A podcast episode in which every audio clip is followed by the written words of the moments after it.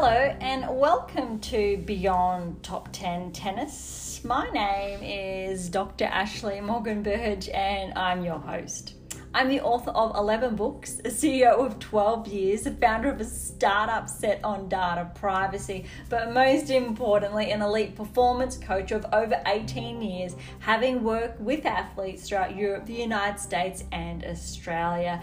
And of course, most excitingly, the world's leading scientist on coach and athlete performance, specifically behind how to develop a top 10 tennis ranking. That's right, it was a world first landmark finding all of the work and the data behind what it really takes to develop that top 10 tennis ranking, whilst also, I think, most importantly, considering both sides. And when I say both sides, we're talking about the player and the coach, how they work in tandem to develop that top 10 tennis ranking. I'm behind theories from the optimal performance theory, the V by Dr. B to the rule of transference. I've coined terms from the barrier breaker through to the golden rule. And as has become custom in each episode, we dive into one of my books and draw out additional insights. And look, the book we've been focusing on is The Secrets to Optimal Performance Success, a comprehensive discussion on developing developing elite coaches and players. And look, today's episode, again, it's a little bit different, but we're following the same theme. I guess a similar pattern as always. So, look, if this is your first time joining us, thank you so much. But if you've been um, following us for some time now, you know what we're all about. So, look, as always, buckle in and enjoy the ride.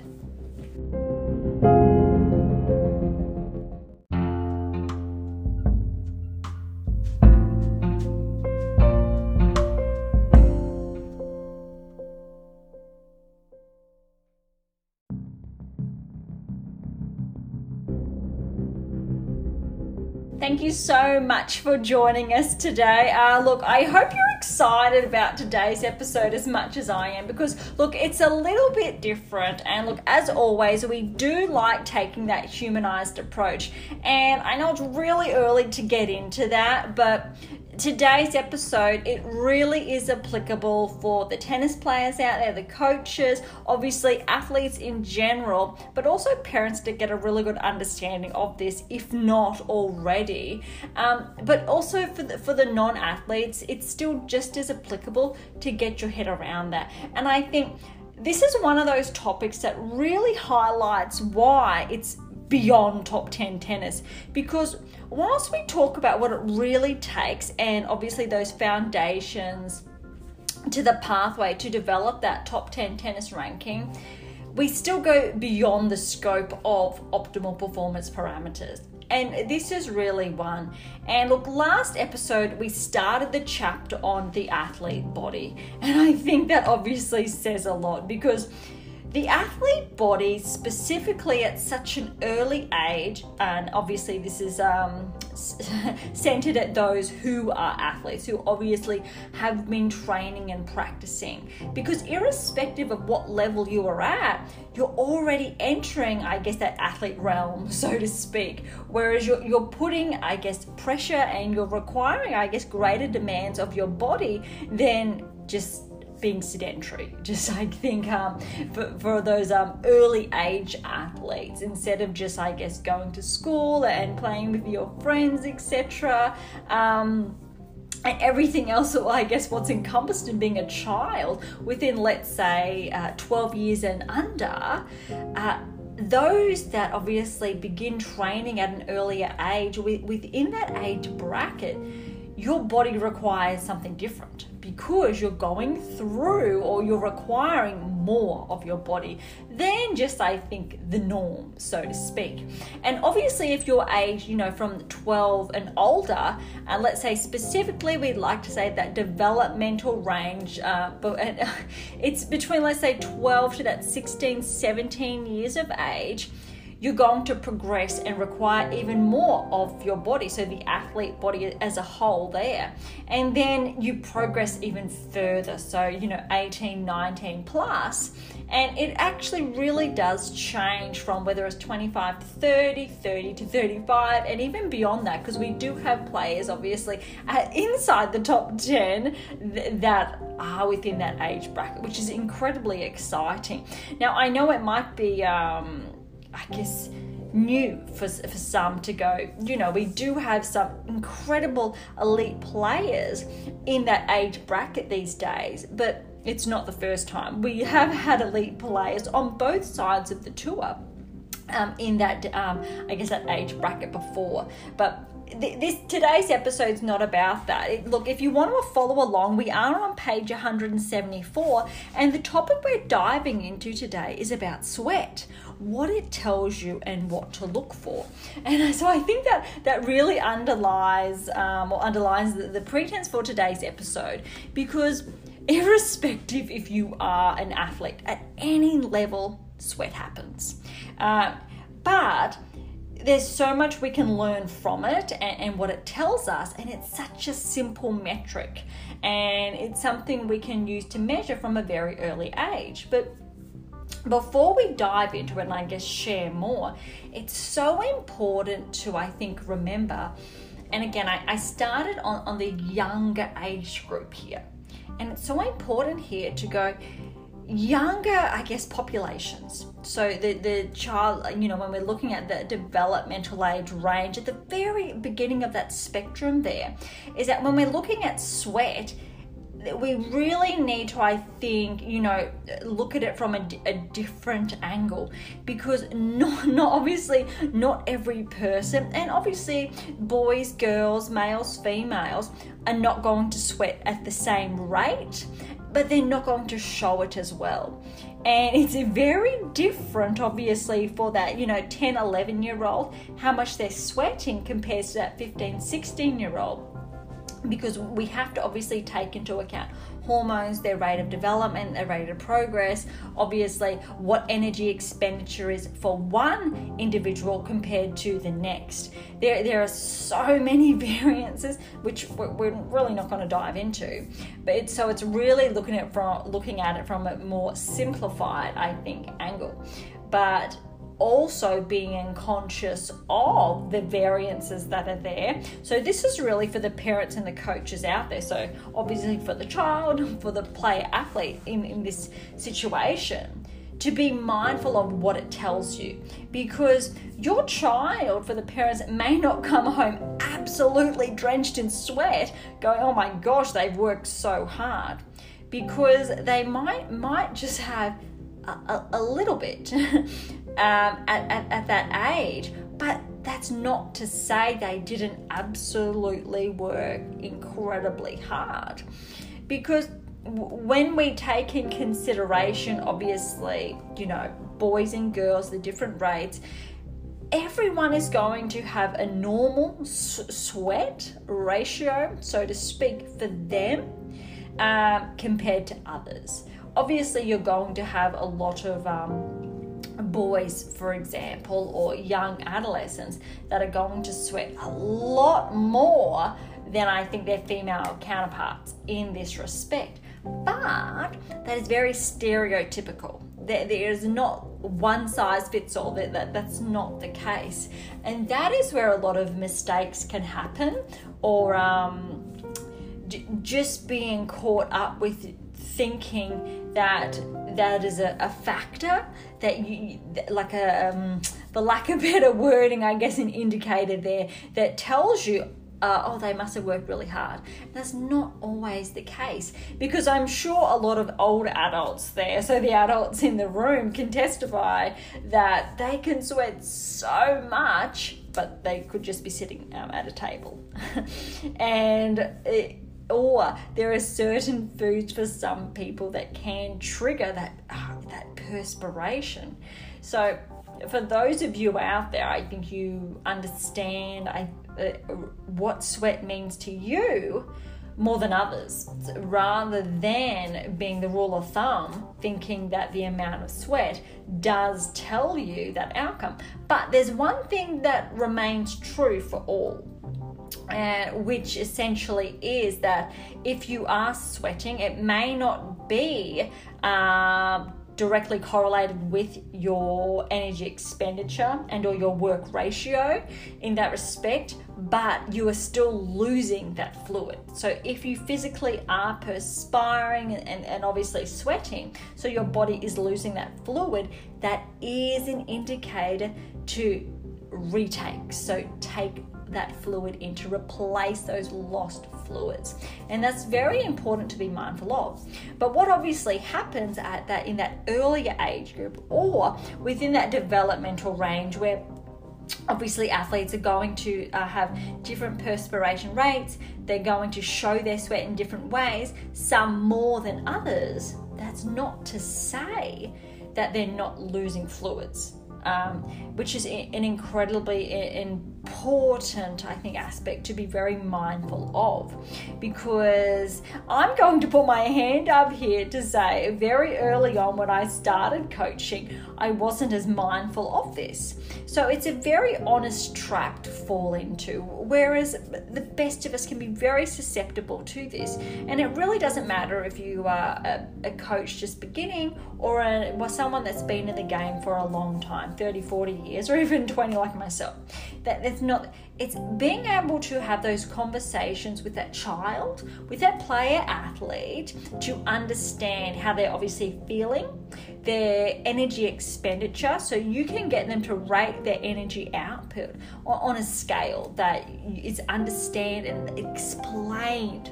Because a work ratio of a 9 and a 10 could be very different from one person to the next. So it's very important, and I can't stress this enough, to sit down with that child, player, athlete to have a very good ballpark and understanding of what that means to them. Because I can guarantee you a nine for one athlete is not going to be a nine for another. So, if you actually take the time to have a conversation and explain this, because look, one of the seven keys is centered around understanding, because miscommunication to misperceptions, uh, everything under that banner, look. again that humanized approach we are all human and something that the data uh, continues to tell us over and over and over again is that we're all different we are all individuals. There is again not that you know that that one-sided approach. And if you do not take the time to understand explicitly that that individual in front of you so whether it's that child that adolescent player that young adult player it, it doesn't matter here. And it, this is very applicable for the coaches because more often than not obviously you are the adult in the room. And likewise with the parents and the ability to understand from that perspective. So, this really comes back to that triangular approach that we've touched on. So, the dynamic between the parent and the coach, because what can happen here is that the parents can really help the coaches have a better understanding of their child.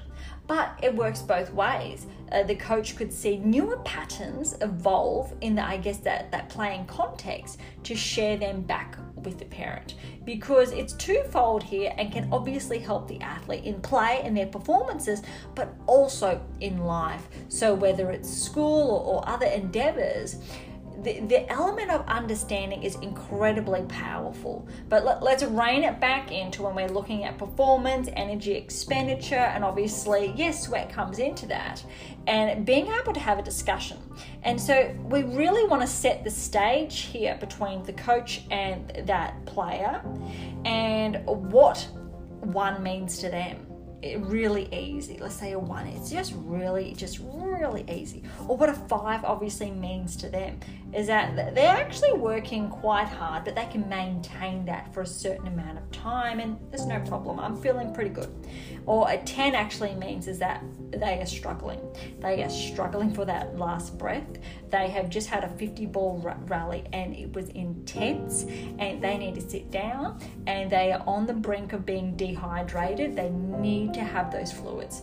Ideally, we don't want a 10 that's not that we want to but it really depends if it's that work, that, that work ratio, or that energy expenditure. So, two different things. You could be trying really hard and being able to maintain that, opposed to reaching your absolute max where you, ha- you are physically unable to go any further.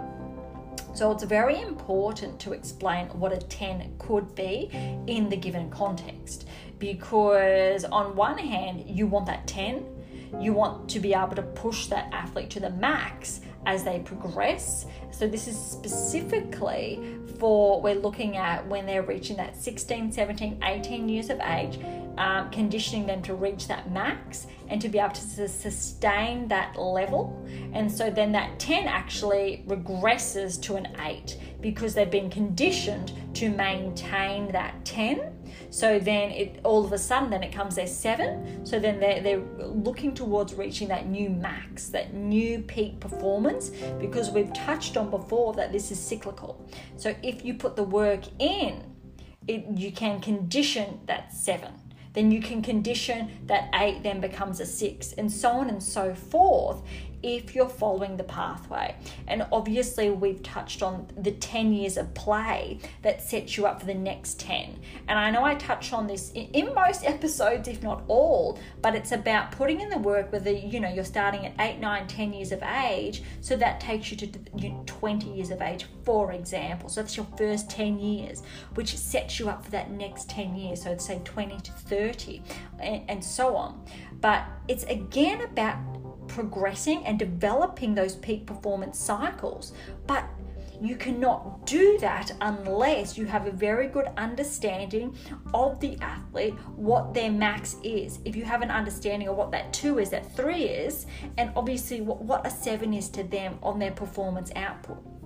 And then, ironically, of course, it comes back to the amount of fluid they're losing, that their what a certain performance correlates with that sweat ratio. Because a five they could be absolutely sweating profusely and the same could obviously happen at the 10 so obviously they still need to replace their fluids but it's not a very good indicator then in that case to their energy expenditure because if you're conversing with them and obviously you've built a wonderful rapport you're on the same page you know that their output, their performance is peaking, absolutely peaking at that 9, 10. That's their absolute max, but the sweat's the same. Like, so physically, that's what you can see, but internally, that's not the case. And so that's why it's um, the caution is there, and caution always should be taken if you only use that as a ballpark, because that is obviously a, a big no. Um, in, in those cases when we're looking at the, the younger demographics, sometimes it's easier to judge, but it's not always the case. So I think today's episode it, it's so important to acknowledge that obviously every athlete player out there will perspire, they will sweat at some stage, but the work ratio for one athlete and what is required to have to for, for them to begin to perspire is going to be very different to the next. So look, if you want to follow along today, like I said, we're on page 174. So here we go. A natural part of development for all teenagers and all developmental athletes is to sweat. This natural cooling down mechanism doesn't kick into gear until the developmental years. This stage of development marks an important time for players, coaches, and parents to monitor. By monitoring the rate of perspiration and the amount of sweat players expire, allows us to track or be aware of any changes in fluid loss, whilst also being able to track increases in fluid loss as a result of direct activity involvement. So, uh, this really talks to and talks back to the changes that obviously happen in a developing athlete which when we're looking at the, that developmental spectrum it could start anywhere between you know 8 9 10 years of age sometimes earlier towards you know the later adolescence to the you know late teen years. And it's just one of many signs that we can look out for and be mindful of that can give us a heads up almost like a, a green flag, uh, not a red flag, a green flag to, to, their progress, but also to be incredibly mindful of, I guess, how they are developing as an athlete as a whole, and then looking at how their performance is developing as well, and how you can best manage that. This rate, um, this rate understandably increases as the amount and intensity of training is increased. Knowing what to look for and what to learn from this rate and the amount of sweat expired is often overlooked. So that really talks back to, I think, what I've touched on about being mindful of what we can learn from this, but also making sure a ballpark is in place. So, a mutual understanding again about the seven keys there, but a mutual understanding of what you know that six or seven, that energy expenditure that's required of them. And so we're saying, I'm at a level seven right now. And making sure that level seven for that player is the same for the coach.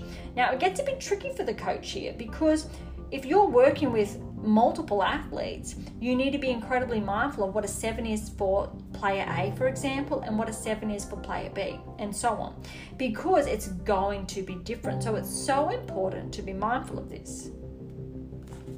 More often than not, it is expected that boys will be boys. I say this in reference to an expectation. Young boys will, uh, a, little on the nose. Sorry, boys. However, when it comes to girls, and if they are a little on the nose, sorry, girls, this is often misconceived.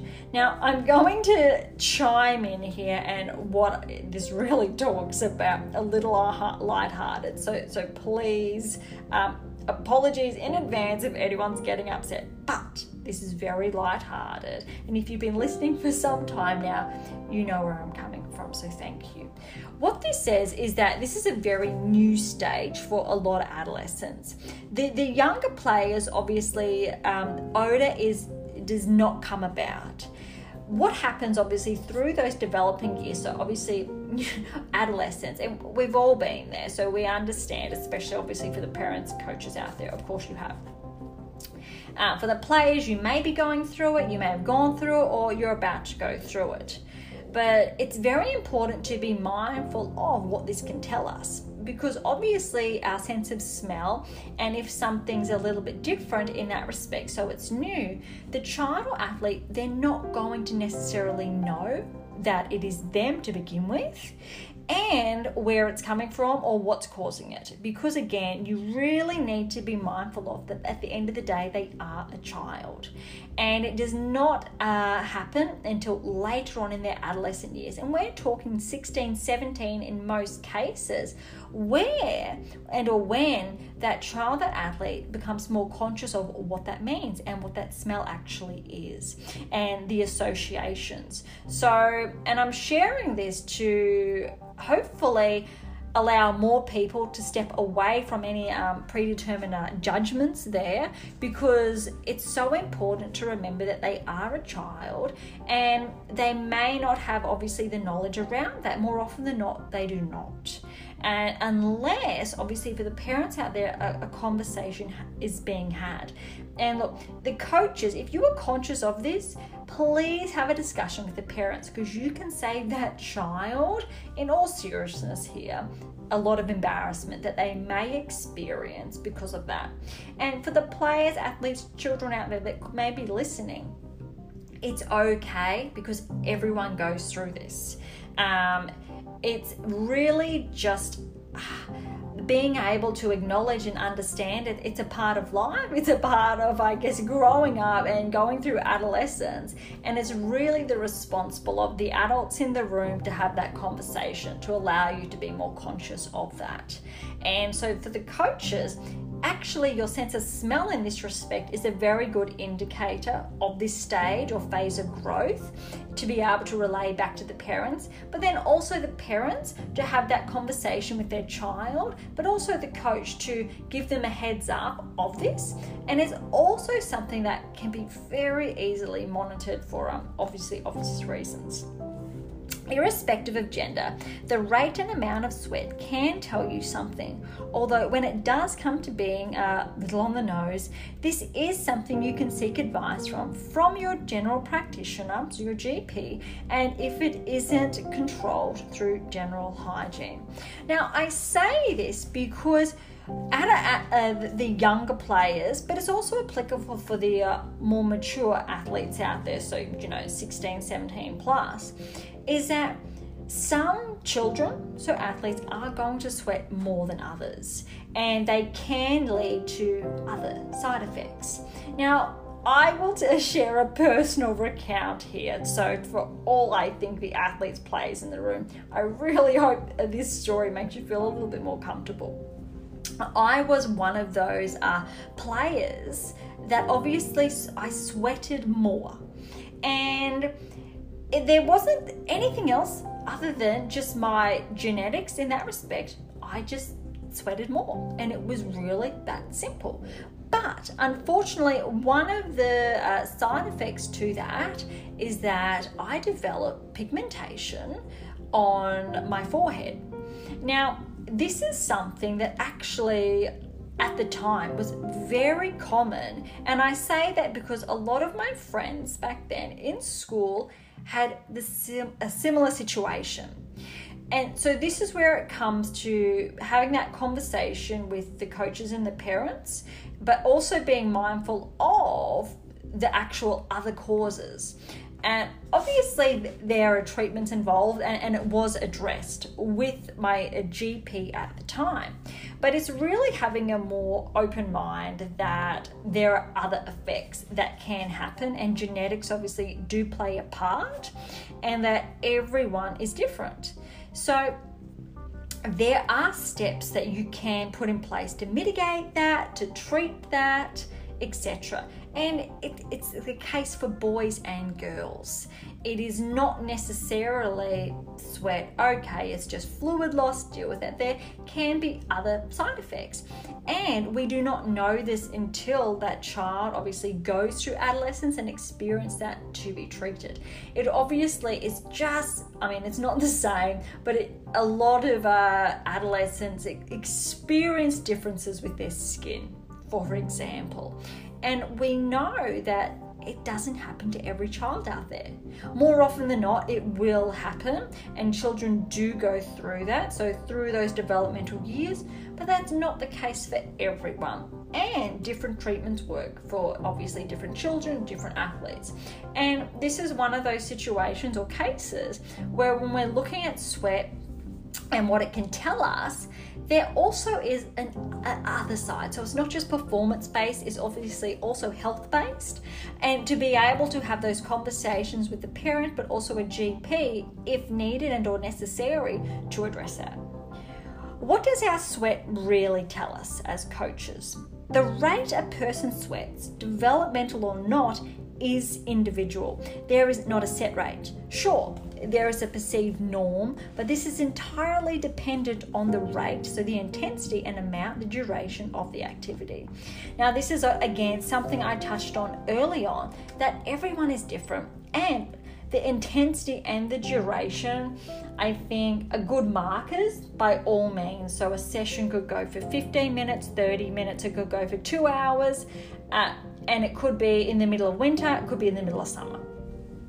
And depending obviously on your environment and that intensity and the duration, your body is going to show varying signs.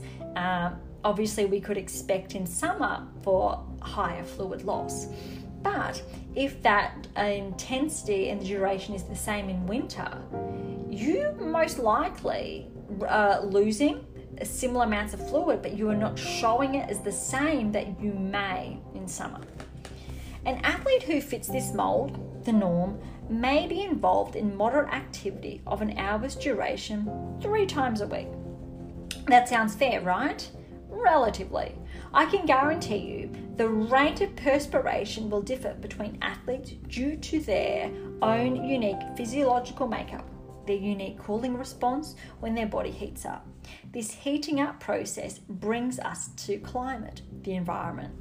Okay, so this really talks directly back to from what I've just shared about, you know, the example about summer, winter, the environment, and the different impacts on the body. So obviously, if you fall into the norm, your physiological response is probably going to be quite typical. You're going to sweat more and or sweat less in cooler months. Though if your intensity again and the duration is, is, at a set rate so your intensity could typically be at that 7 8 the duration let's say that's between that 1 to 2 hours you really need to ask yourself if you're being conscious. The body is going to naturally ask for more fluids in um, hotter environments.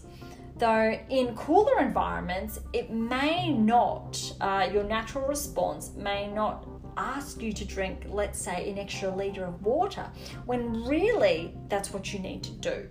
And it's really uh, important for coaches to monitor this, to also coach their players and athletes in this respect, because that is part of your responsibility to help that uh, conditioned response when we're looking at that cause effect. And the cause obviously is the performance, the effect is that fluid loss. But so conditioning that your player, that athlete, to intake that fluid so they are able to recover. Dependent on the environment you are used to, the climate, be it hot, cold, balmy, freezing, or somewhere in between, all athletes are innately conditioned to withstand the environment their body perceives as this norm. And this is a, a bit of a fun uh, topic here because um, here I am based in Australia and I get to live in a really wonderful part of the world in, I think, one of the luckiest climates. But that's my norm. So my body personally is has been normalized, so conditioned to warmer environments, which means my response in cooler environments is actually going to regress. I am going to experience a, a more significant level of discomfort, trust me, than those who are actually that climate has been normalized to them. So, for example, and I'll work in Celsius here, you may be conditioned to train in 25 to 27 degrees Celsius on a regular basis, which for most here it's spring, summertime. However, if in other parts of the world that is a more severe summertime, for us here, it's just normal. However, if you are conditioned to train in, you know, that 12 to 15 degrees Celsius, that's your norm and that's your normal body response because that's obviously what you've been conditioned in. Which means when you go to play in a, a similar environment between that 25 to 27 degrees, you are going to be more stressed. That is not what you are used to. So, the likelihood of you perspiring and sweating even more is incredibly high and you need to be able to reach that new conditioning level. But the same happens for someone who is accustomed to training in that environment, so a hotter environment, to acclimatize back to that those cooler environments. Because what happens here is that it really depends on what your norm is and what that response is. And then for the coaches, if you're changing that environment, to take time to be very mindful of that change to condition the athlete for that given environment.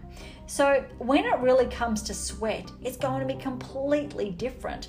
An athlete who trains in hotter climates and then goes to a cooler environment you're not going to be able to tell as much and or monitor athlete as much in the cooler climate because their rate of perspiration externally so what you can actually see visibly is going to be very different um, Obviously, this is not the case for all, but it's a more more often than not.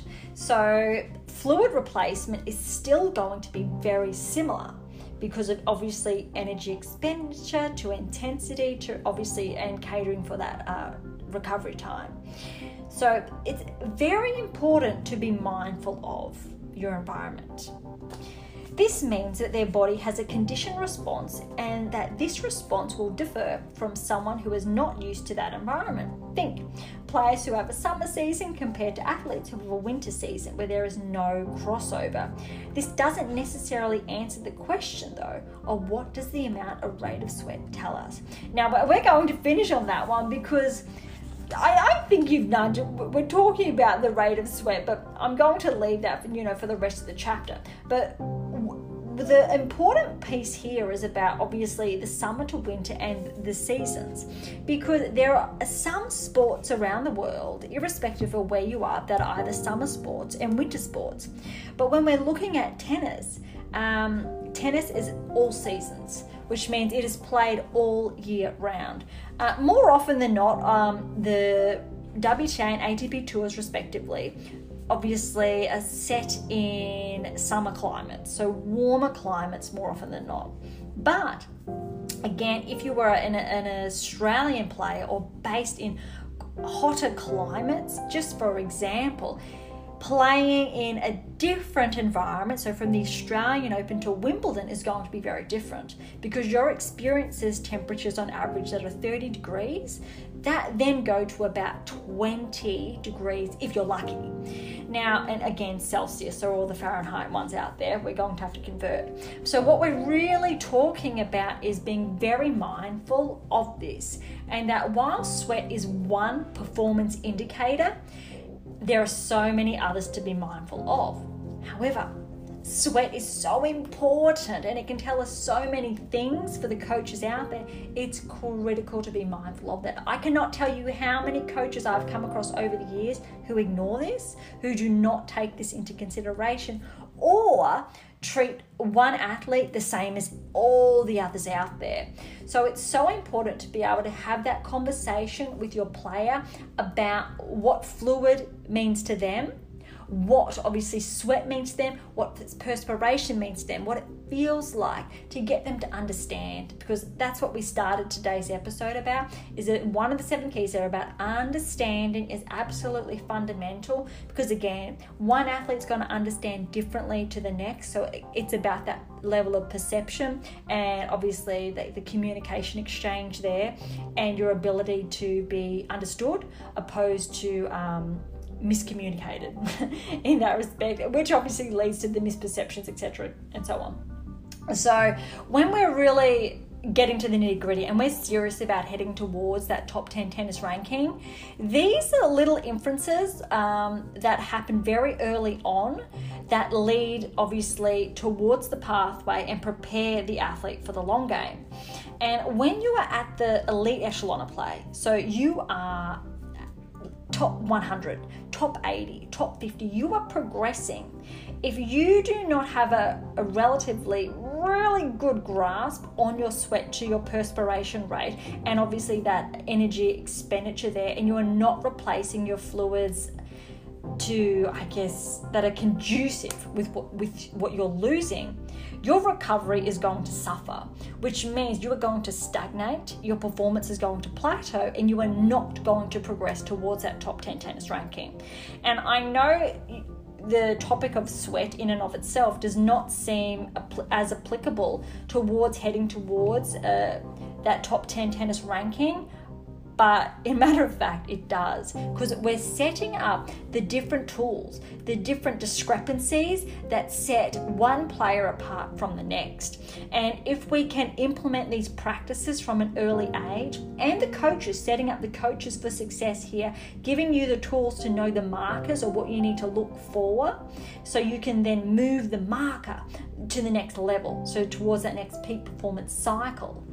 Fluid and sweat, the perspiration, it really does play a part when we're really getting serious about developing that top 10 tennis ranking.